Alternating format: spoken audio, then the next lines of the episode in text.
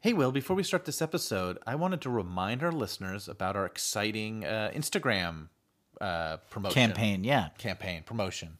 Yes. The Screw It Comics Insta Push. Right. Take any of go to our Instagram account, take any of our panels and put it in your stories with the hashtag screw it instapush. We've already had, we think, 20 people added to our accounts and we're, we want to get up we want to go up to a what is it like 1500 we're, we're closing in on 1500 subscribers Yeah. Mm, so that that's what we're trying we to want 30 more followers as of the recording of this episode. so yeah so you can make that happen. You can help with the Screw It Insta Push. Take any of our panels, put it in your stories. Uh, that'd be a big help.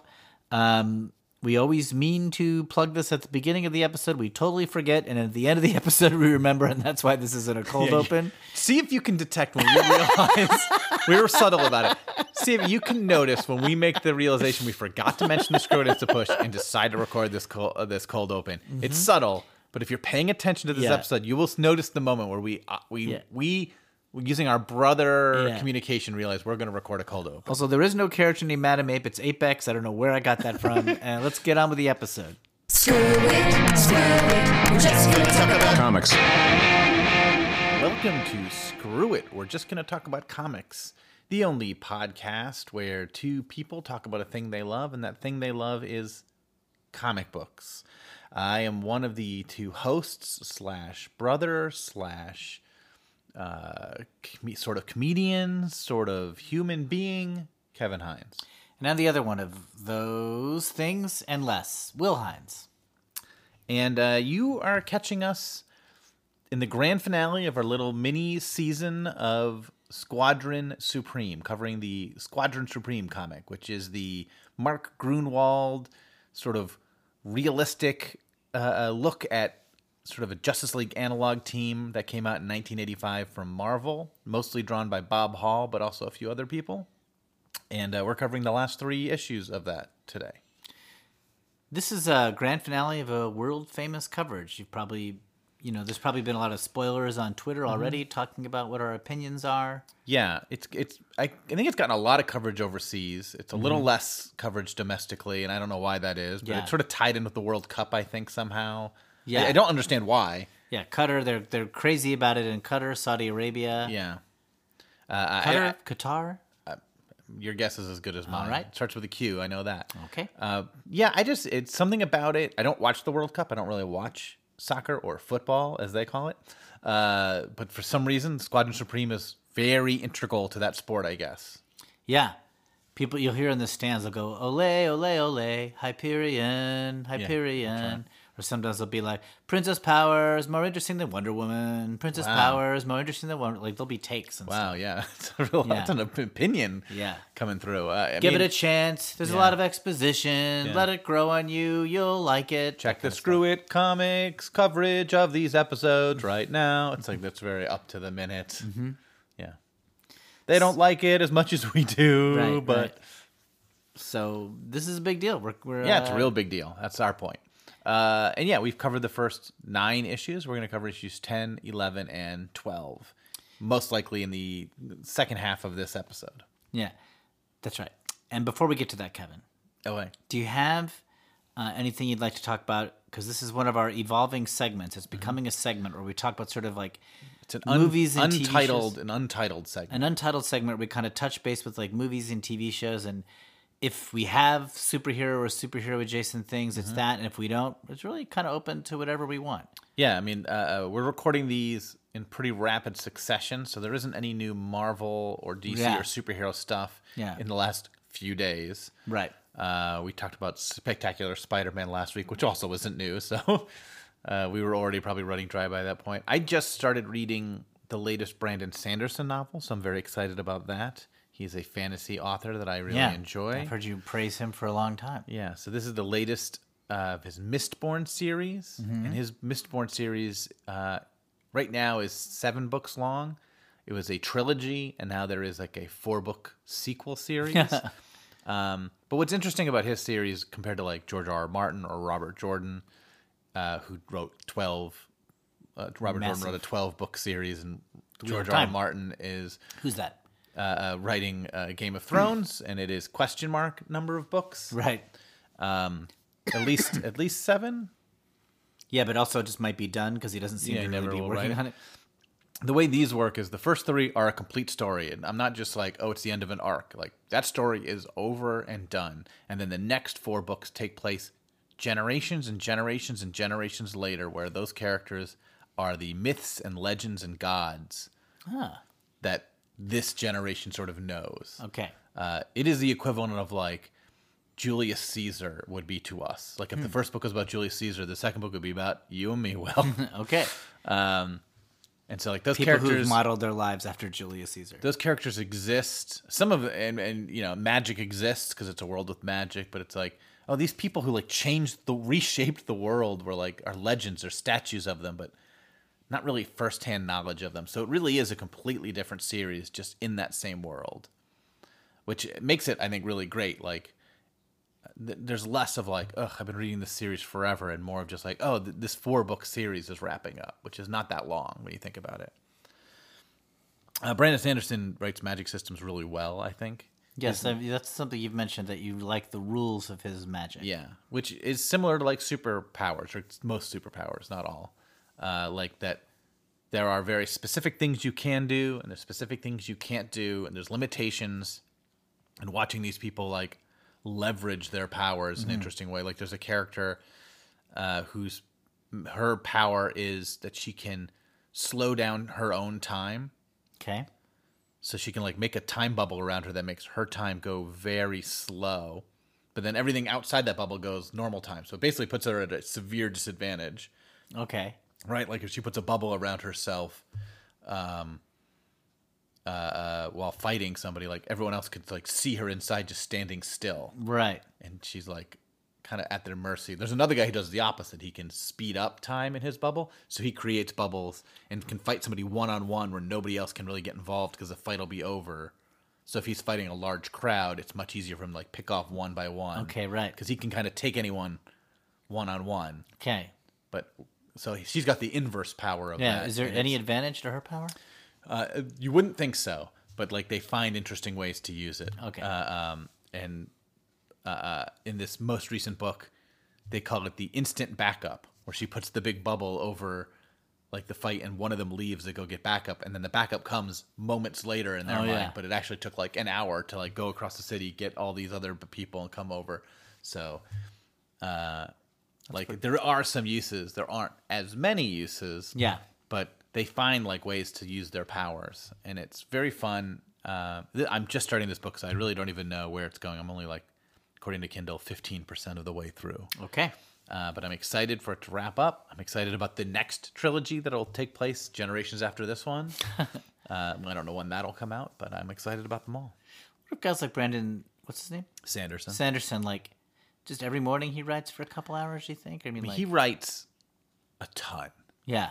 Because these sci fi and fantasy guys, sometimes it'll be like, oh, they wrote four books this year or something like Yeah. that, or so it seems. S- depending on the length of his books hi- his website has like meters for like where he is on each book he's working on like generally he's like like mapping out outlining one book while writing another book while like editing a third book uh, and some of that isn't his work right it's like oh the editors are looking at this one so i'm starting the next one um, but he'll he'll sometimes get three or four books out in a year sometimes he only gets like one or two it sort of depends because he's got one book that is like a thousand pages one of those takes up most of his year to write and so that will slow down his um, delivery. But he very famously, in the world of fantasy books, had a Kickstarter this year where he released four secret novels he wrote because of the pandemic. Because the pandemic hit and he didn't go to conventions anymore, and he basically had all this free time. He's like, some of that free time went to my family, But like- not all of it. but not all of it. He's like, he still just had a ton of free time, and so he just secretly wrote four books. He didn't tell anyone but like his close personal friends. He didn't tell his agents, and then they released a Kickstarter to like where you could buy these four books, Um and it was the number one Kickstarter of all time.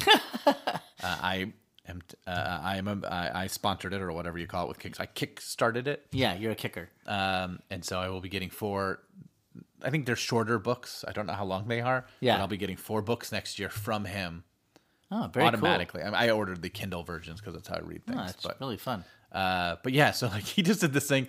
It was very funny. He had like he's like I have this important announcement. He like made a video, and he's like I have something to know. And I know everyone's hoping I'm working on these books.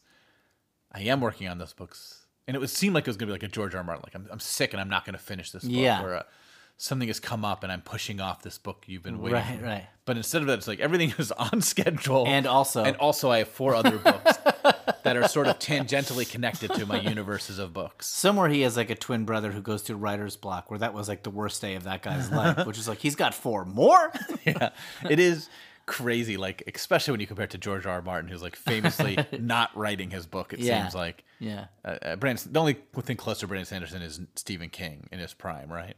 yeah, or still, I mean, Still, Stephen yeah. King does a book a year. Didn't Stephen King retire and slow down a little bit? Uh, what is slow? I, I feel like Yeah. every time I turn around, it's like Stephen King has a new book out or something. I just feel like I remembered him announcing his retirement, and then it was like, oh, he only had one book that year or something. his his retirement is like, I'm writing a little less. yeah, only one novel a year. or two, Um, depending. Again, yeah, he's the only one that's even close to it. But yeah, when when people are frustrated with George R. R. Martin and they're like, "Hey, have you read Game of Thrones?" I'm like, "Why would I read Game of Thrones before it's finished? I'm Uh, it- going to read this guy who will finish his series immediately." Yeah, uh, it's interesting when um, somebody puts good limitations on like magic systems or whatever. Like this is perhaps a strange example, but I don't read as much as you, so I have to pull from. Have you ever heard of the nursery rhyme Little Miss Muffet? No. Um, yes, I have. well, the rules in Little Brandon Miss Sanderson wrote that. Muffet. Oh wow, really? Yeah, yeah, it's Guess one of it his wasn't kick, as- one of his wasn't as old as I Kickstarters. thought. Um, the Golden Compass series, you know, the very famous. Sure, like, yeah, young yeah. adults, Uh, I read that at some point and um, was impressed that like the internal logic of that world is pretty pretty well set up. Yeah. and it ends well, and like there's an explanation. You know, things are a mystery at first, and then that mystery is revealed. And I felt like it was satisfying, or at least it like held water. It wasn't like you looked back at the first book and you were like, "What?" You know, as opposed to like Lord of the Rings. Terrific book Yeah. but some of the internal logic's a little soft there and it's like if what power does the ring give you and Yeah. blah blah blah but like And, and even what powers does Gandalf have is just sort of like yeah and he's it got I mean, magic. obviously those stories work or whatever but like it Oh, yeah. doesn't it I doesn't love have it. Mm-hmm. like ironclad fun th- permutations of logic Yeah, and I don't necessarily think that's a thing every book needs to have. I- There is that thing where if like magic doesn't have a rule, then that that can be a can't- scapegoat for a story Then that I mean, it can you- be a uh, Yeah, you, cop out You've got to write your stories differently. Like I would say, Sandman doesn't really have rules. That's true, His yeah. powers are sort of they're they sort of limitless seem limitless. They seem like he can kind of do anything. It feels then like he has limits if the story needs him to you theorele- theoretically could write any book. Where like, how'd you get out of this? Sandman snapped his fingers. Yeah, And right. some of the books, that is what happens, and that's not the point of those stories. Right. Right. He's more of like a swooping in at the end and yeah giving Deus you Ex your Machina just sort of just desserts. like yeah And then other stories are like, oh, he's either giving himself limitations or is dealing with his brothers and sisters, and he isn't going to just snap his whatever fingers, it is. yeah. It's like the the the the whatever the the uh, the excitement, the the the uh, pressure, not the pressure, but like uh, I can't think of the word I'm trying to think of, but like, conflict, the stakes. yeah, the stakes, I the op- guess, the obstacle. don't come from how is he going to get out of this. It's Yeah. just like what the story is, Right. And so you can certainly do that. Uh, Lucifer, another book I really enjoy by Mike Carey. I mean, he- he's the devil. His powers seemed also limitless. Yeah. and that wasn't the point of those stories. Even like Hellblazer, I don't really know what John Constantine's powers are. Yeah, Uh, he doesn't seem all powerful generally when most people write him, but it isn't about like like some. He's like, oh, I have this little ritual to do this, but it isn't like about that for those stories. It's something else. I do tend to like how I like when there's clear limitations. I like like Superman. You know, Yeah. green kryptonite takes him out or whatever. Yeah. I don't even know if that's true anymore. And I, I didn't even mind the different varieties of kryptonite. And I know they went like too far with that, Yeah, yeah. but like the red kryptonite and the blue kryptonite and stuff. Mm-hmm. I, I thought all that stuff was kind of fun. Yeah, I remember loving that as a kid. Yeah, I like categories and things. Yeah. Um, like I liked when the Invisible Woman on the Fantastic Four, she could either make a force field or be invisible, and she couldn't do both for a while. Yeah. I don't know if that stopped being true. Probably stopped being. It did. It, it was never like announced. I reached out to uh, on Twitter to like uh, super super knowledgeable people like Tom Brevoort and Kurt Busiek and just like, hey, do you guys know where this sort of went away? And they're like, not exactly. It just they stopped caring about that rule. Yeah. I kind of enjoyed it. It was like Yeah. a nice little limitation where she would have to reveal herself to like use one of her most basically her more powerful ability. Yeah, because she was so written so poorly at that time, I'm kind of glad they got rid of it. Like giving her limitation, balanced they it were out, yeah. already finding any excuse to I, limit her. I agree. I agree. But, yes, uh, in general, I like limitations too. I like, I mean, there's some aspect to like Iron Man uh, in the movies, which just feels like his armor do anything. Yeah. his armor is basically magic. and it's also liquid. It seems like it Yeah. just kind of it doesn't quite Terminator onto him. He but- can like form any kind of gun at any time he wants. that can do anything, and I don't really love that. I mean, again, Infinity War I think is a great fun film. His armor doesn't really hurt that movie, yeah, but it is sort of just like I guess his armor's magic now. yeah, and I do enjoy like, oh, I my pa- like again we talked about this comic uh, ages ago, but the Flash falling out of an airplane. It's like, Flash can't fly. right. How does he get out of this? Right. Like that's a hu- like you took one of his big limitations. Yeah. And put him in a position where his power doesn't seem that useful, and now he's got to find interesting ways to use his power to get out of this situation. Or in Kingdom Come, when like Superman and Shazam or slash Captain Marvel, I guess no longer Captain Marvel, Yeah. but are I think fighting. at that time he was still Captain Marvel. though. Okay. And it's like they use the invoking of Shazam to summon a lightning bolt, and the lightning bolt itself is an offensive weapon that's Right, hitting yeah. Superman or whatever. It's like he hugs Superman and then says Shazam, so the lightning bolt Yeah. hits Superman also. Was sort of an interesting. It's like, oh yeah, I guess I've never thought of the transformation as a weapon, but I guess it could be. That was sort of a fun Yeah, definitely. Yeah. thing. finding those ways to kind of like work through like rather than amping up powers rather than giving somebody more powers or making them stronger or faster i think it is more fun to be like oh, what's a creative way that we can use this power And we've It's said it always many more times, fun. but every single issue that Jack Kirby ever drew, I think he took as a challenge to use the person's powers in a new visual way, at Yeah. least. Um, in a way, it was sort of insane how many ways he thought of the Human Torch to do things.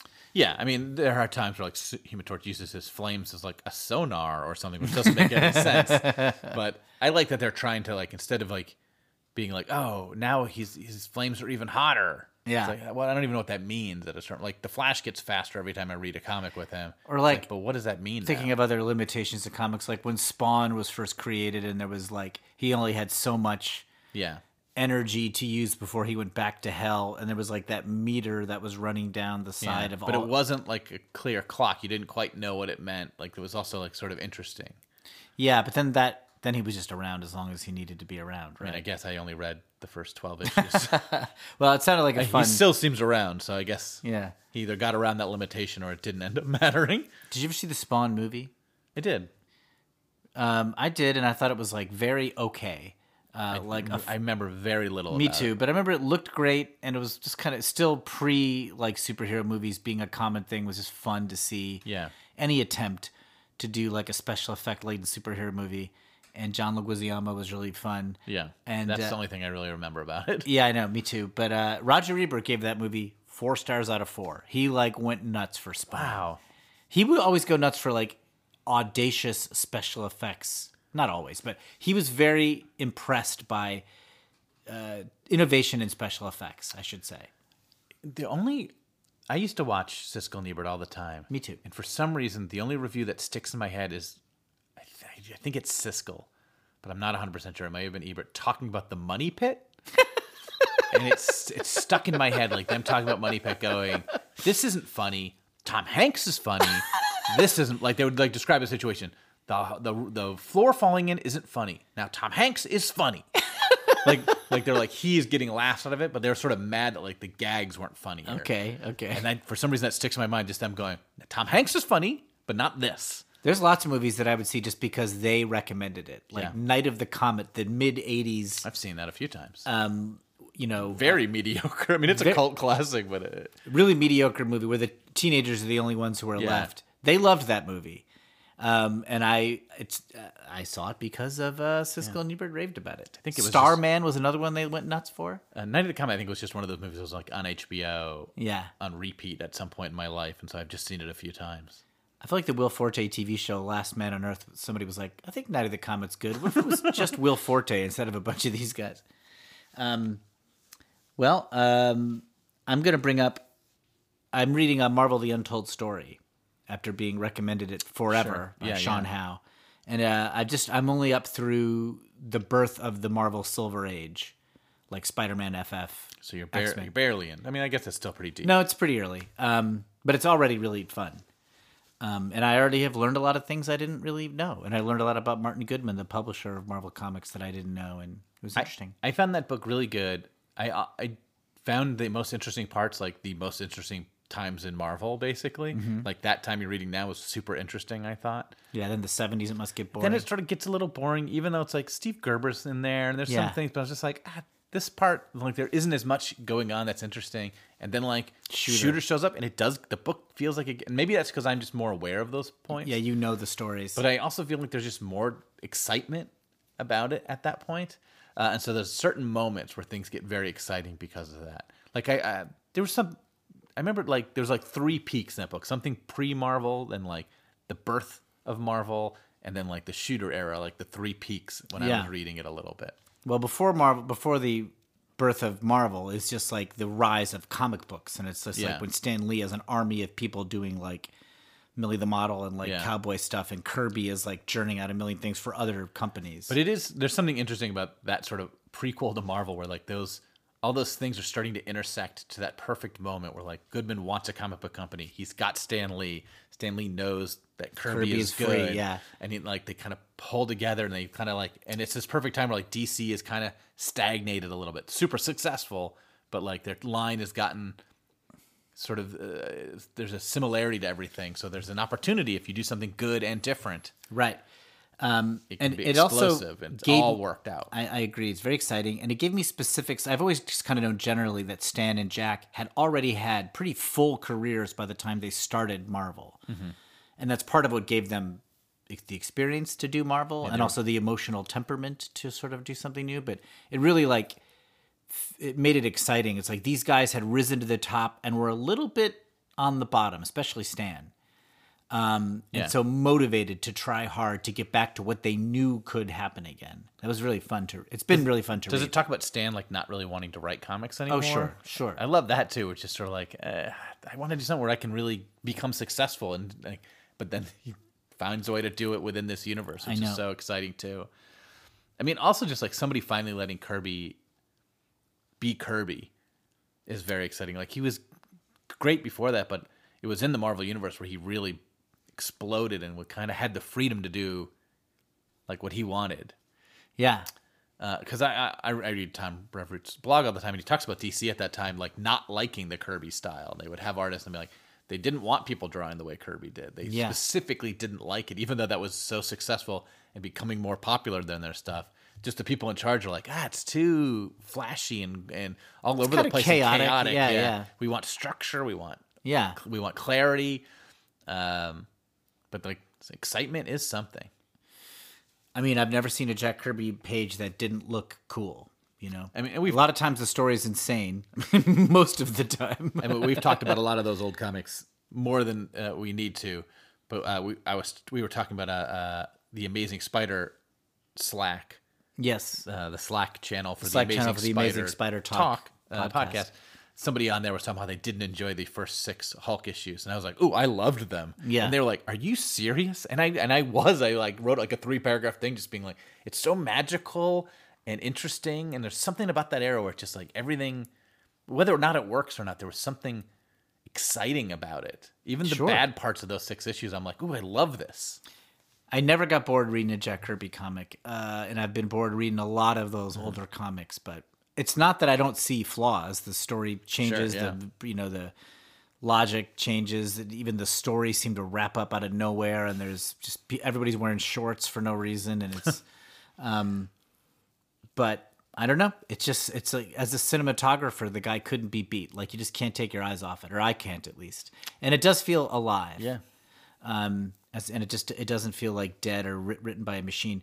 I th- often think that M- the MCU now, Marvel movies, has become what I always thought of as DC Comics in the early '60s, like quality and reliable and successful, but stayed.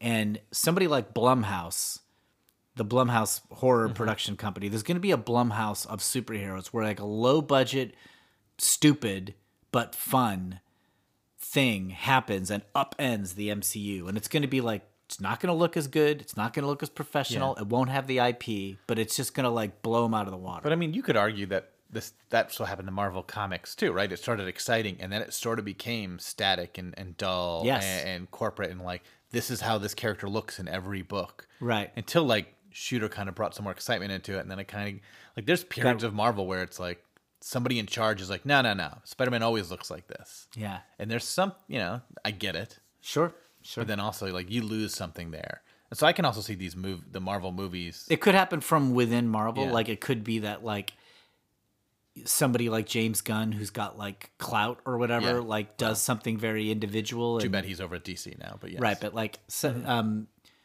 could could like do something that like breaks it open from within. But it just to follow the DC Marvel metaphor, like Marvel was Stan Lee just in the corner of an office. It wasn't even called Marvel and he does FF and Spidey with Kirby and Ditko and But I think that's part of the reason I enjoyed the She-Hulk show. Like that people didn't like. Even the end, I'm just like, that's different. They're trying something. They're taking a bigger swing.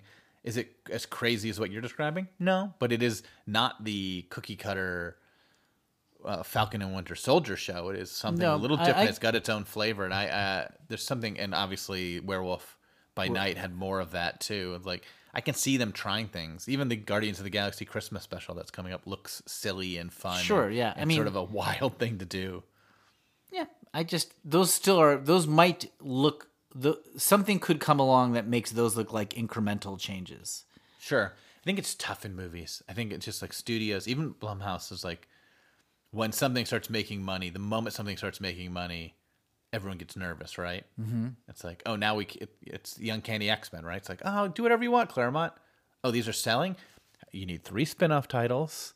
Uh, you know, Wolverine's getting his own book. We're spinning this off. We're doing this. You can't write it all, and it's like, and then it it's taken out of his hands, and it loses that magic. Yeah. And like because it's successful, it's like we got to wring more money out of it. Here's my pitch for the movie. Okay. We'll make it. Okay, great. It's a superhero who every time he commits murder okay. for 24 hours is Superman. So if Okay. he wants to get that power, he has to commit uh, a moral sin. So it's got to be high. It's got to be worth it. Mm-hmm. And somehow it doesn't work if it's like you can't kill someone who's on the verge of death's door. It doesn't count. So this somehow Mm-hmm. the forces in play. No. You just put this on a podcast. What? Someone's going to make this. Oh shoot! I forgot we're being taped. I forgot we're being taped. It's already probably in production at this point. Um, We're going out live to our friends. We get texts from people during their Kevin Feige's listening. Yes. he texts us all the time. Yeah. I wanted to say to our listeners, we're not always going to be so chatty. We should. Kevin and I are in person. I'm in Kevin's house. Uh, yeah. so- Against my wishes. Yep, I broke in, and um, and so we're kind of indulging in our actually being face to face to have a real conversation, which Zoom uh, Zoom kind of inhibits a little bit. And also, to some extent, like during our day, my six year old's awake the whole time. So this is our only chance to actually talk, and we are recording a podcast. Yeah, we're we're putting it on on hard Yeah, drive. yeah. Okay, so let's take a break and come back and actually talk about the thing we're supposed to talk about. Sure, let's do it. And we're back. All right, Kevin. Squadron Supreme, three issues. Last episode, we talked about wondering if there'd be a big ending that would give a big sea change to our level of opinion. What do you think? Uh, it did not happen for me, at least. I, uh, it was a fine ending, Mm-hmm. but it wa- it, certainly was not a. Uh, oh wow, what a cool way Right, to right. tie this up! It was just sort of like, oh okay, Yeah, and now it's done. It still feels like this book would have been better as an ongoing series. Like if just like instead of having that ending, it just continued on. Yes. Uh, Um, I think Grunwald could have done more interesting things with it. He had so many things in the air It looks like he had a lot more. It looks like it could have been its own little universe. I- if all 12 of these issues didn't have the 12 issue series pasted on the cover i would wonder if like they just retroactively made it a limited series but they didn't this was always planned to be 12 issues from uh, every sign i can see also marvel didn't really do that at that time yeah. they do that now sometimes Well, they, well, they won't. they'll, they'll announce something and it'll be like "Well, there's only four issues but we're not going to say how many in case it's successful and we'll do more and if it's not we'll be like "Yeah, it was always meant to be four Okay, right. they do that a lot now Um, I w- because when they do that, it sells less if they say it's one of four, and people are like, eh. my impression went up a little bit with the ending. Not not not a massive change, but I thought it was a good ending. I thought it was an honorable ending for the story. I thought it did not cheat.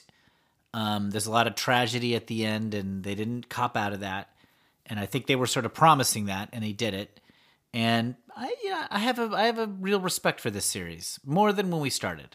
Um, it's it's he he went farther than I thought, and um, it would not not enough to transcend into your sort of upper level elite game changing comics, but I can certainly see why this is one that's remembered.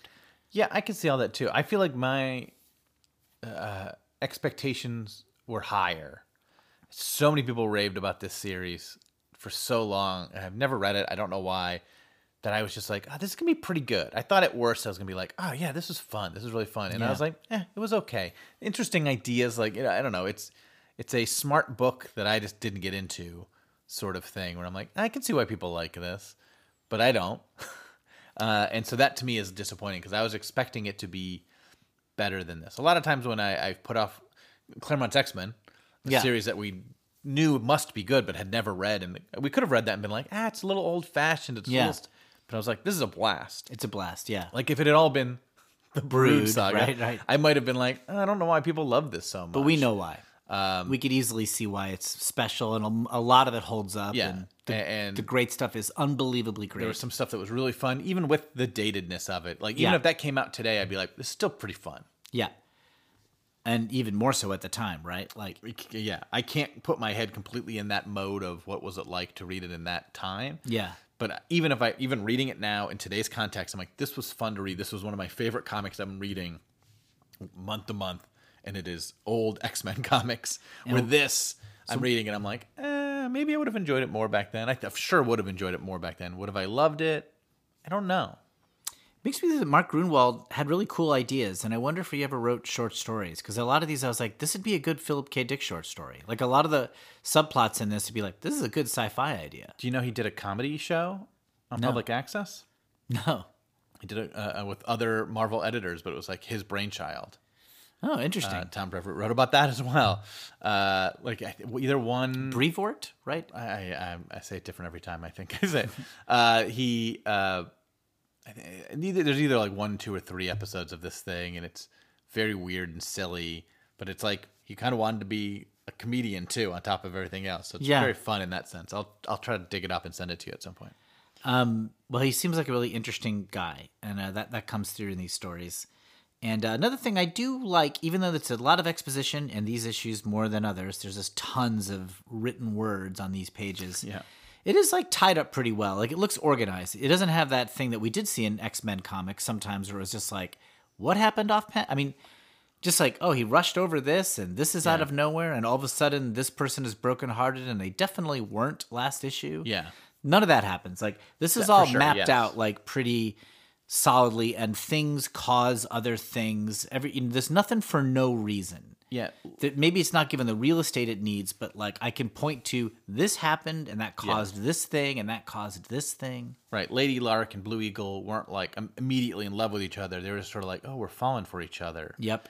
And then like when the when Lady Lark's brain got brainwashed, Blue Eagle's like, that's weird. I could have sworn she was into me. Yeah. And now she's madly in love with Or like and it's it's like he didn't say something right away because it wasn't you know uh, Claremont written like my best friend in the world you know it's uh, this sort of idea of oh, this is weird right does no one else think this is weird and then it boiled up in him where he's like no this is suspicious Right. Um, or just even like Dr. Spectrum as a ladies' man, party boy, and then he inadvertently causes the death of Nuke. He's racked with guilt and he loses that and he can't even fight anymore.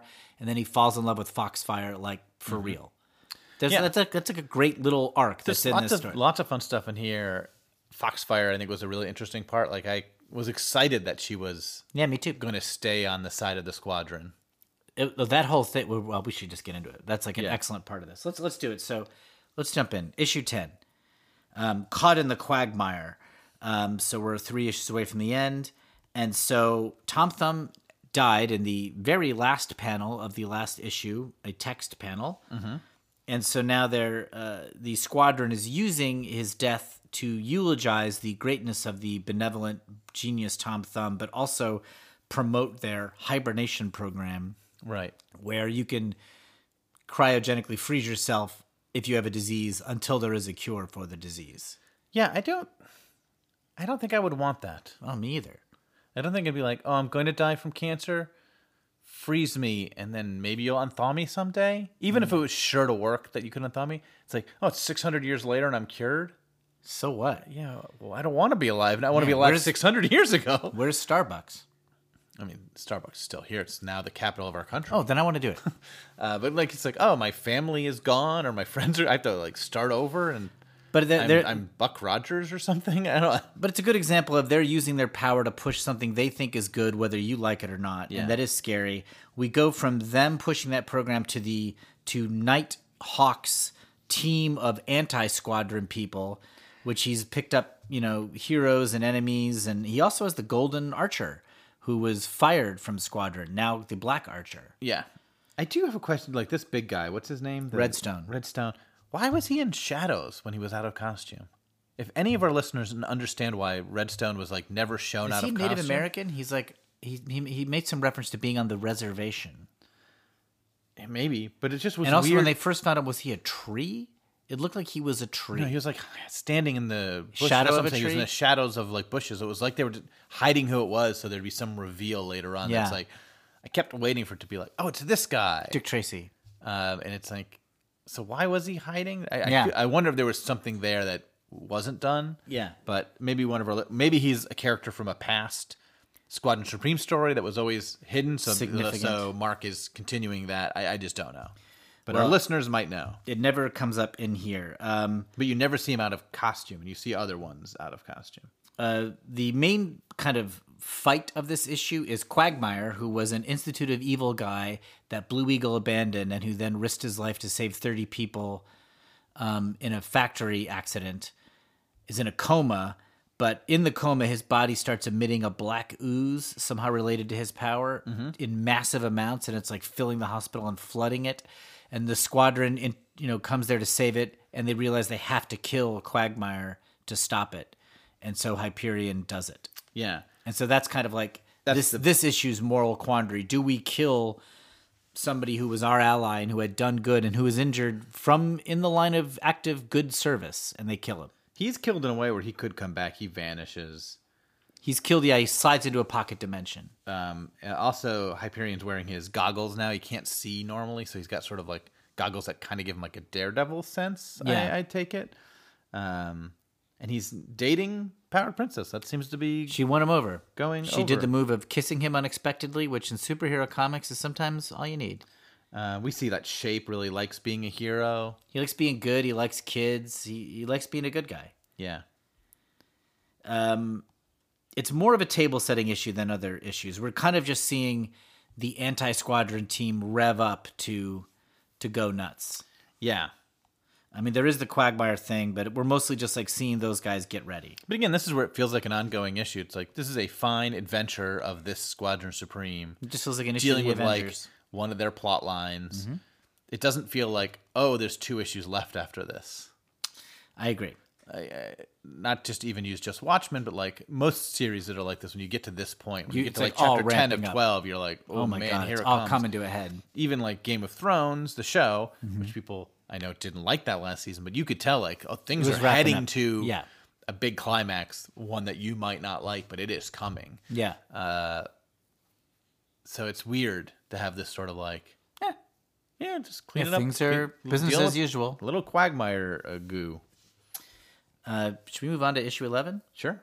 So this is uh, it opens with a confusing thing where Squadron is- seems to be fighting itself, uh, but then you find out pretty quickly it's a training exercise of capture the flag, and Right. they're and they're testing some new heroes they met Oh, right. last that- issue. that is the thing we sort of skimmed over. These new heroes were plants right, double agents. from Nighthawk's team. right, so there's Moonshadow, who's like an illusionist who can just create, and then um Yeah. somebody else who I forget Some uh, the haywire guy who makes Haywire, like, yeah. strings. He he feels like a, a very, uh, Ditko villain, right? very he feels like a Ditko villain. Yeah. Kind of like a um, what's the ragdoll guy? Uh, the patchwork madcap. He reminds me of the Ringer too, which is not a Ditko character but feels like a Ditko character. Well, anyway, we got these two people who Nighthawk had recruited, and they're not known by the squadron, so they like kind of audition to be part of the squadron, who are understaffed, and so this training exercise at the start of issue eleven is a test for them, and they pass. They're really Yeah. powerful and good. and it was an interesting thing in the previous issue. Blue Eagle wanted to brainwash them. He's He's like, "Look, we don't know these people. Let's brainwash them so they have to be on our side. Yeah. Everyone's like, ooh, that feels like crossing a line, so they don't do it. Right. Some people are like, let's not add them. Some people are like, let's add them. And Blue Eagle's like, let's add them, but let's brainwash them, Yeah. uh, which they end up not doing. They end up not doing. Yeah. Um, and so they are indoctrinated as members of the team, and we know they're double agents. They they want to destroy the squadron from the inside. Um. So there's tons of exposition here. Like Yeah. Nighthawk summarizes his whole story, and it's a it's a lot. Um, I'm more and more sure that her name is just Apex. and I, not Madam, I, I've seen no, no Madam Ape. no, Ma- I don't know where you saw Madame Ape, but I can't find it anywhere here. It might be, but I've seen. I might have to go change our episode descriptions. that's fine. Um, Our accuracy is not why people listen to us. I hope. I hope not. They're really disappointed if so. Anyway, the squadron, s- the squadron dudes, as they're known. That's the squadron is the official title. yeah, the squadron. Nightman. Is that a Always Sunny in Philadelphia reference I accidentally made? Uh, anyway, you were saying uh, a lot of exposition. Lo- uh, Nighthawk like retells this whole story, but Moonshadow, once she's in the base, successfully steals the blueprints for the behavior modification machine, which is what they really want.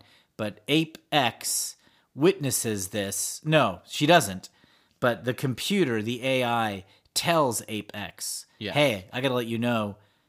That new squadron member has betrayed the squadron. Right. But that creates a division by zero feedback loop because can't- of the she brainwash. can't betray the squadron who this person is a member of but she also has to warn the squadron but she can't betray the squadron but she must warn the squadron and her brain just shuts down and then the computer feels bad Yeah, the computer doesn't know why that happened.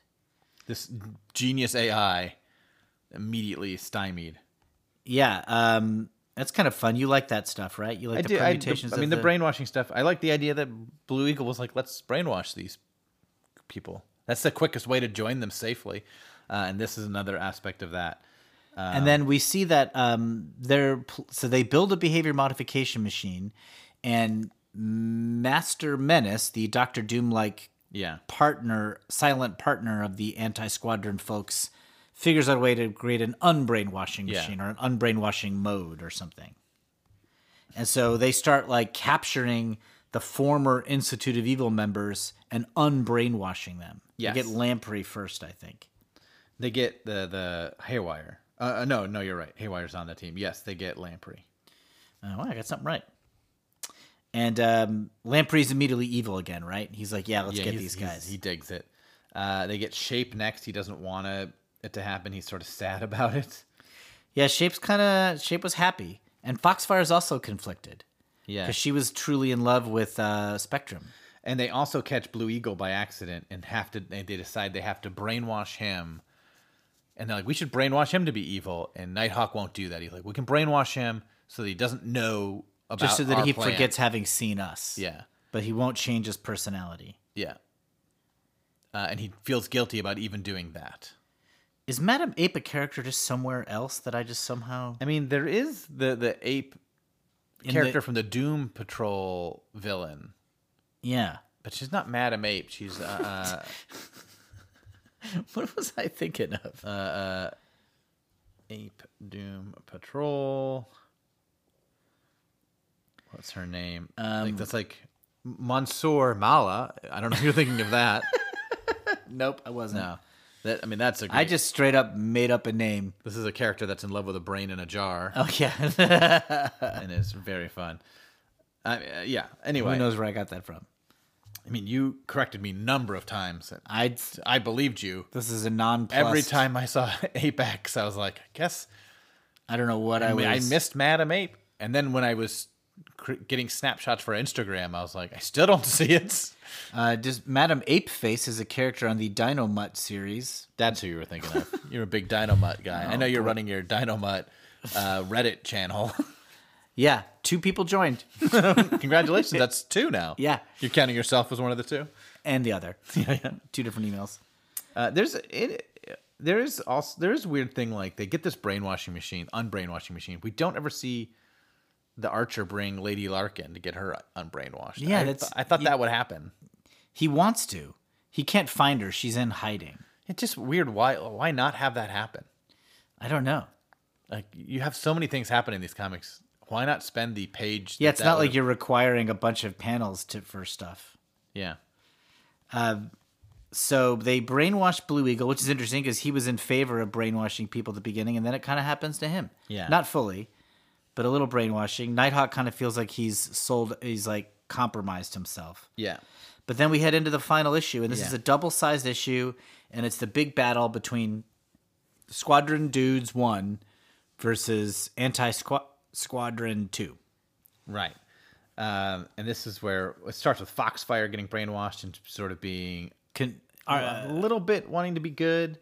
We get a reminder that the the the wizard, the uh, character, the Zatanna character, is pregnant. Very pregnant. Very very pregnant. and hiding it from everybody so she doesn't get left out of the battles. Yep. Um, so there's some table setting for the first half. We see we kind of just we check in on a lot of the characters. We see that Haywire is dating Inertia, two characters that we barely know. Um, Yeah. we see that the squadron is voluntarily giving up the authority they just sort of like assumed. They're like, as we said, a year later, we're giving up our power. Mm-hmm. Um, and yeah, it does seem Do like they, they, do they say they're giving up their power? yeah, um, w- this this panel, the page, a couple pages before, Princess Power is addressing like the cabinet, and so now that we have all the apparatus in place for the utopian system of America, we, the Squadron Supreme, will be stepping down from any regulatory authority as we promised we'd do a year ago. Like they're not retiring; they're still going to Yeah. be like the Avengers, like a superhero team on call, but they're not like running the country.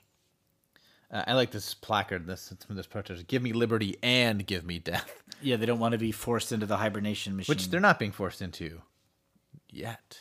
yet. Oh, it's just Once that power Trust exists, me. yeah, Uh, Lady Lar- so the squadron does a big press conference where they announce that they are stepping down from their authority. Lady Lark is in the crowd here in a trench coat and sunglasses, and the Black Archer sees her and is like, "I got to get her unbrainwashed. That never happens. um, Mink is fallen in love with Nighthawk, and I guess that's a thing. That's happening. A lot of making out in this. A lot of lot of And lot your of- lock screen is getting covered. I know I got like ten pictures of superheroes making out because it's never happened outside of Squadron Supreme. Yeah, and then basically Nighthawk shows up, and Huge battle. and all the turncoats turn on them, and uh, a- Double and- agents reveal themselves. yeah, and a fight breaks out. Mostly, Pinball does a lot of the action here, A right? guy who has really not been involved. I didn't even know what his powers were until this battle. he turns into a ball. Yeah. I mean, it's not total surprise. but I, I just it's just like other there's been other panels of people like, Yeah. you know, uh Haywire, you'll throw them with your tangle webs and Yeah. inertia, you'll reject their energy. And pinball, you'll help too. Like it was never clear to me what what pinball was gonna do. Pinball mostly rolls around. I guess he's like bouncing lad from the Legion of Superheroes, but he also seems silly to me, so I don't know. It looks like Tweedledum or Tweedledee. Yeah. Looks like Doctor Octopus without the arms. Uh, Hyperion's glasses get knocked off, and he kind of pulls falls into like a Velma moment, like literally saying, "I can't see without my glasses." It's very funny. The most powerful Man on Earth. man on earth, and he's like, "Oh, where is it? Where? Where? I can't Give see. me a second, give me a second. Don't step on my glasses."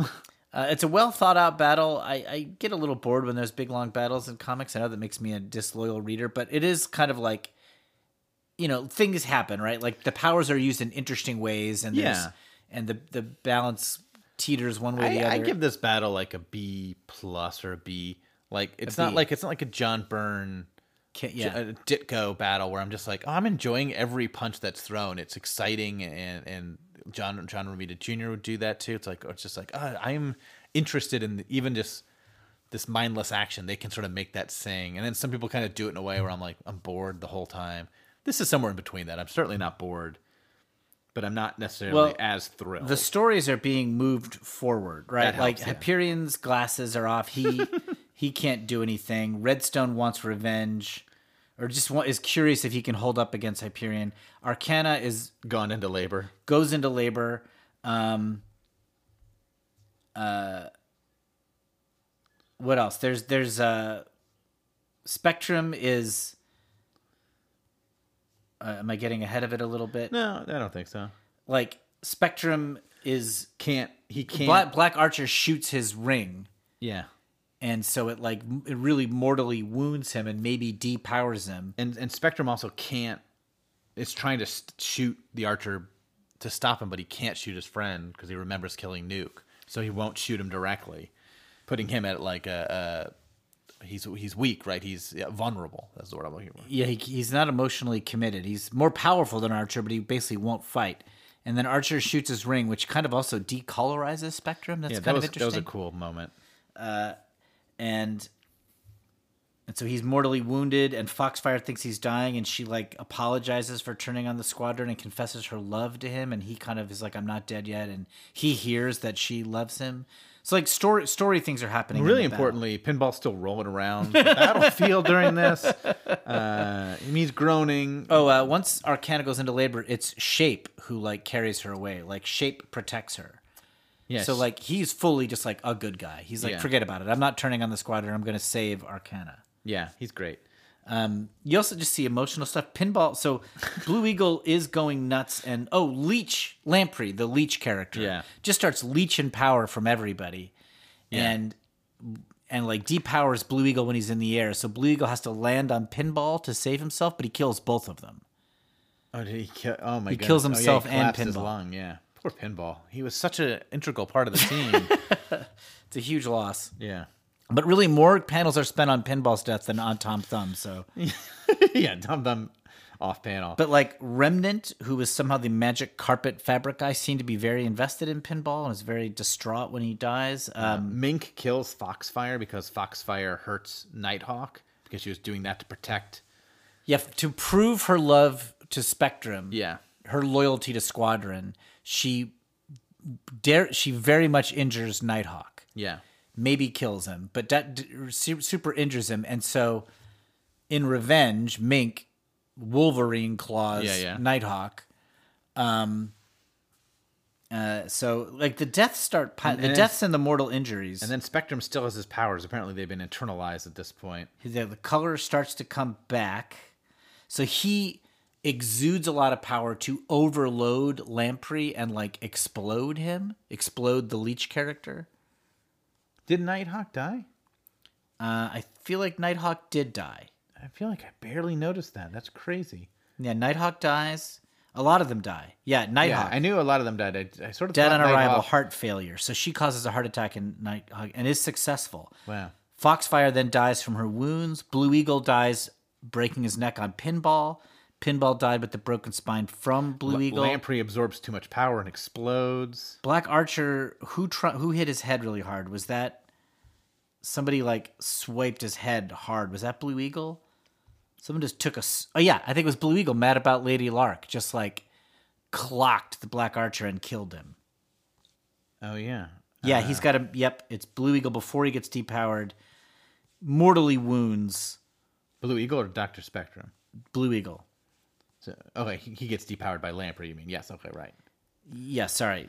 Blue Eagle, before he gets depowered by Leech, has a mace and he mortally injures um, Black Archer. Like, it's bad. And, I mean, he dies. Um, Yeah, I mean, and ex- again, like at this time, heroes didn't die that often, uh, and it's certainly nothing as vicious as some of these deaths. These are some pretty vicious deaths. yeah, the main Nighthawk, the main the main villain, but also the guy who was a the Batman character dies, right? That's pretty crazy. And then like, Out of nowhere. then like the last page, the squadron's like, yeah, this was a bad idea. Let's not do it. Yeah, they're like, we shouldn't have this power. It was wrong. And then the last two panels are Arcana having her baby, kind of like a little happy ending of hope. Yeah, Shape is like with them taking care of the kids. That's nice. But it is very weird. Like they all just sort of uh it just sort of ends, right? They're like, Yeah. Yeah, you're right, Nighthawk, this was a bad idea. And Nighthawk like made a pretty good speech being like, Once you guys aren't around, how do you know these things won't be used for evil? Right. Which is there's- a really good argument, and it feels like one he could have said to them. he didn't say that in the first issue. No. And he, I mean, it seemed like he was still friends with Hyperion. He could have made the phone call in issue seven. and Well, been they like, didn't yet have things like the behavior modification machine. Right, that's what I'm saying. You could have called them in issue seven. They're still friends. Okay, right, right. Could have said, hey, Hyperion, Nighthawk, here's why I don't think that machine's a great idea. Yeah, And it seems like Hyperion believed that argument pretty quickly. yeah. Um, so I guess Anyway, I, I'm not, that's not a fatal flaw in the series or anything, but it did just sort of feel like I was that argument is really what won the fight when I, it's all I, said and I done. was impressed at the casualty list here. Just like this is what I mean. Grunwald like went far. Like he removes a lot of his characters from play, and they don't just. I don't feel like they're just happening for like let's get a death to ratchet up the emotional stakes. They they are they follow Yeah. from the stories that have been built up. and I guess the thing I complained about a lot that this is connected to the 616 Squadron Supreme. They're not in 616, but the Squadron Supreme we've seen in the Marvel Universe. Okay. By making it that, like, oh, if they do show up again, these characters are now dead. This like world has changed. Like if Squadron Supreme shows up and fights the Avengers again, Yeah. Nighthawk won't be there. Right. So there is that aspect by by making this the Squadron Supreme. Right. Those deaths matter more. Yeah. I, I don't know if that in the end does anything. I, I it still feels like an alternate world, and these deaths do sort of still feel like well, you killed them, but so a lot of the like the deaths themselves were interesting, but it's like so Nighthawk is dead. That's a pretty major character, right? Sure. I don't know if it impacted me that much. Well, we haven't met. Yeah, we haven't known these characters for that long. Yeah, but like when Rorschach dies in Watchmen, Yeah. it matters. And Yeah. like and he is sort of a crazy person who probably is better off dead. Yeah. But I was like, oh, it was just sad when he It was begs to be killed and just do it. He says, just do it. yeah like that's sad i think and, and, like the characters that die in that book each one sort of like really impacted me uh, and It i is- didn't know them It's true. more It's than true. 12 issues i mean i guess i spent way more time with rorschach than i did with nighthawk but you could make these de- if there was fewer characters or we focused on just a handful of them these deaths could have me- meant a lot more I mean, uh, i'll say foxfire's death hit me a little bit i was a little sad even though i wasn't shocked because it felt like they Well, she weren't was gonna- trying it to wasn't turn- going to be a happy ending but i was like i was like oh she's dead it's true love, and um, Yeah. she's trying to she's trying to prove to her man that she's real, and she's trying to turn to the good side, and she's you know she's basically a hero for like five seconds and then murdered. Um, Yeah. Then again, just ripping the heart out of a guy as a show of love is maybe not the best. I mean, shutting down the heart of somebody. I don't know. Say that, but that's how I proposed to my wife, so. well, again, on a podcast, maybe don't say that. Well, I won't say who. Oh. Okay, good. Maybe uh, we're joking. Kevin did not commit murder. No, I did. Kevin, I didn't. I'm trying to Tarrytown, New York one. Unsolved. check the unsolved mystery list. What if you do get charged with something? I'll be excited that a listener. Thanks for paying attention to our podcast. Hey, could you do the Insta push? Yeah, the, it's the inspector. Which we forgot to mention. cold open. Cold open, everybody. Yeah, we got a cold open Uh, coming. uh, but yeah, I, I'll be like, ooh, do an Insta push uh, before you convict me. So I, I- we've set our verdict right away, and we never changed it. We respect the story. It's not as good as we wanted it to be. Probably something to do with pacing or real estate, and, and possibly just Mark was ambitious and tackling a level of story he hadn't before, maybe. But I, I was into it, and I definitely, I think I liked it more than Kevin. And I Seems like it. and um, it was special. And I I love that it exists, and I, I'm I'm impressed that Marvel let it happen. And I but I almost wish Grunwald went farther and did it outside of Marvel and let it be his own universe. Yeah, I mean, which probably wasn't really an option at that yeah, time. Uh, I guess that's just something you couldn't do, like pre digital printing. I kind of just wish that they were like, let's let this go as long as it needs to go. And maybe Yeah. this would have run like 35, 40 issues. But what were the sales? Like we don't know. I don't know, but like, Marvel comic, most Marvel comics ran a while. Like, I don't know. What didn't run 30 or 40 issues in the 80s? I don't know. Things didn't get canceled. I mean, Cloak and Dagger ran a while. And like, I love Cloak and Dagger. yeah, but like that can't sustain a series at Right, right, right, sense, right. Like a lot of books like just ran for a while. So I feel like it could have run 30 issues easy. It could have Yeah. run another year. yes, and I think it would have been better for it. yes, I agree. Um, so all right, well that's our coverage of Squadron Supreme, guys. We did it. Uh, we're we're gonna come back next week with uh, some cosmic rays and correspondence, which means we'll be covering John Burns FF That's right. and reading some emails. We've gotten a bunch of emails about uh, Squadron Supreme. If you want to write us, screwitcomics at gmail.com. That's right. We also have an Instagram, Screw It Comics, which we said in our cold open. We want that Screw It Insta push to still happen. And um, and we got a Twitter account, Screw It Comics. Twitter's still happening, we think. Yeah. And um, as long as it's around, yeah, I'll keep posting on it. I guess. so, yeah. And um, So please email us about Squadron or comics or anything. We want more email, guys. So Yeah. let us know your thoughts. And if you're like, tell us what you want us to cover. Uh, We, we have a lot of those already. Yeah. But I'd be curious if there's something, man, I'd love to hear the milksops go over this. Let, let us know. Should we say what we think we're going to do after? Yes, the- yes. The our I- we don't know how many cosmic rays and correspondences we'll do. Two or three, I would Two or guess. three, yeah. Uh, there'll be a Christmas break in there at some point. Yeah, probably. Maybe uh, maybe before. I don't. I don't. I- I don't know how the weeks work out, but We have no way of knowing what's happening on our own podcast. we haven't looked at the schedule. We the might take a calendar. week off. Uh, we'll probably take a week off around Christmas. There'll be some cosmic rays and correspondence. so then- probably early next year we're going to cover. And this was a reader suggestion. We didn't look up who suggested it, but I think we're going to cover the all the debuts of the Silver Age the Marvel. Marvel Age, Yeah. right? So Iron Man's first issue, Ant Man's first issue, Daredevil's Thor's first issue. Yeah. Daredevil, X Men, like we'll make a list because they're such a huge. They become such important characters. Yeah. Many of them started quite differently than they ended up. There's the quality of stories varies wildly amongst Yeah. those. From Amazing Fantasy 15, truly one of the best origin stories still in Yeah. superhero history, to like uh, the Avengers number one, which I think is nuts. yeah.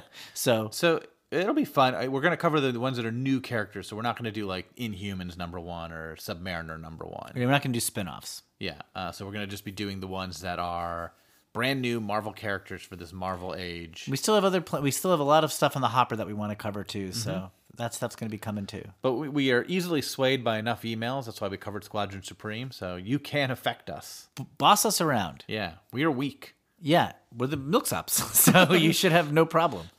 If I you're guess yeah, we lived up to our name. if you're General Do Thunder, Squadron Supreme. Okay. All right, you milksop. All right, General Ross. Yeah, I built your bomb.